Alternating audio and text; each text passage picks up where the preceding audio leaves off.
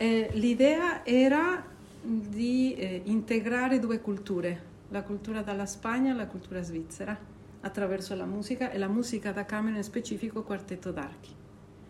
Eh, ho una mia collega che tra l'altro ha studiato qui al conservatorio con cui ci siamo messi alla briga di, di mettere assieme e di organizzare il campus. Naturalmente i costi erano elevati perché bisognava prendere un aereo, le responsabilità erano maggiori, però abbiamo voluto rischiare. Siamo partiti con un gruppo di 20 ragazzi eh, siamo stati felicissimi di essere accolti all'aeroporto con un signore enorme, altissimo, con un cartello che diceva benvenuto al Conservatorio della Svizzera Italiana. E da lì siamo partiti per dieci giorni di campus in cui abbiamo fatto due giorni di gite, una in Portogallo e l'altra in Spagna. E come siamo arrivati dopo due giorni, eh, ci ha chiamato il il sindaco eh, ci ha invitato alla sala dove fanno loro le loro decisioni, quindi eravamo felici di vedere questi microfoni, sedie, eccetera. E poi ci ha detto adesso siete benvenuti in questo piccolo paese, eh, vi invito a partecipare a un concerto di chitarre, vi invito a vedere le stelle perché faremo una presentazione con dei telescopi dove potete... Eh, e poi c'è anche un monumento archeologico dove si vede l'eclisse, no? E quindi non era il momento di vederlo, ma loro fanno una simulazione e è una specie, specie di cerchio in cui tutto attorno sono delle tombe dei, degli antenati e loro avevano il rituale di eh, sepoltare gli antenati in questo cerchio in cui passa la luce una volta l'anno. Quindi abbiamo avuto anche questa esperienza e poi eh, la prima cosa, il primo ostacolo che abbiamo trovato è quando ci siamo trovati 20 dalla Svizzera e altri 22 dalla Spagna alla prima attività. E con l'attore, con Simone Ganser, ci siamo guardati e abbiamo detto li facciamo parlare. E lui mi ha risposto attraverso i gesti, gli ho detto attraverso anche la parola ma come fanno a capirsi? Si capiranno. Allora abbiamo formato i gruppi misti e dovevano raccontarci chi erano e cosa facevano lì e lì si è aperto il mondo. Ci siamo accorti che la barriera non c'era.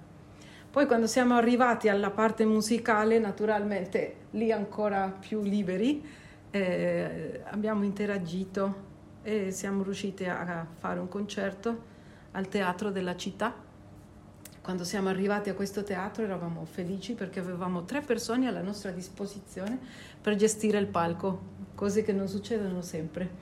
E, e poi avevamo un brano, un tango da rappresentare con una maschera bianca e, in, questa, in questo tango abbiamo chiesto ma potremmo avere anche un po' di fumo e dice il Signore, sì, ma me lo metto rosso, fantastico. E da lì siamo partiti alla preparazione di questo spettacolo che è durato un'ora e mezza, dove si esibivano tutti i partecipanti tutti a, a, formazione di quartetto, c'era una formazione anche di sei.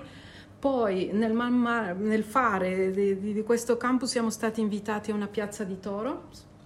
In questa piazza i ragazzi erano proprio, alcuni non volevano nemmeno entrare perché dicevano lì succede qualcosa di cui non siamo d'accordo. Allora ci è venuto un flash in quel momento, abbiamo pensato, ma e se entriamo e creiamo qualcosa diversa in quell'ambiente? Cioè non è perché l'ambiente è diverso che tu allora non entri, no? Naturalmente non c'era pericolo, non c'era il toro lì, però siamo entrati, come siamo entrati? Si sono seduti e allora mi è venuto di fare un gesto e loro hanno detto, e se cantiamo l'alleluia? Abbiamo iniziato a cantare l'alleluia che andava di moda in quell'estate lì e ci siamo divertiti. Dopo i ragazzi hanno detto, ma e se quell'alleluia lo mettiamo insieme all'ensemble che stiamo facendo, per finire lo spettacolo abbiamo fatto coro con una maestra che si è offerta gratuitamente a venire a aiutarci e abbiamo fatto un ensemble di, di, di quartetto d'archi più eh, pianoforte e il coro. E quindi abbiamo finito così l'esperienza. È stata un'esperienza che ha fatto piangere per un'ora e mezza alla porta dell'albergo i miei allievi. E io che giravo da una parte all'altra per non farmi coinvolgere. allora lì eh, abbiamo capito come l'essere umano, le sensazioni, le emozioni e la musica sia qualcosa che crea comunità, che crea, che sviluppa le, le amicizie. Tanti sono tornati e studiano lo spagnolo, per esempio, no? altri che sono là continuano a mezzo parlare in italiano e quindi penso che una barriera l'abbiamo, l'abbiamo tolta e, e abbiamo aperto una grande porta.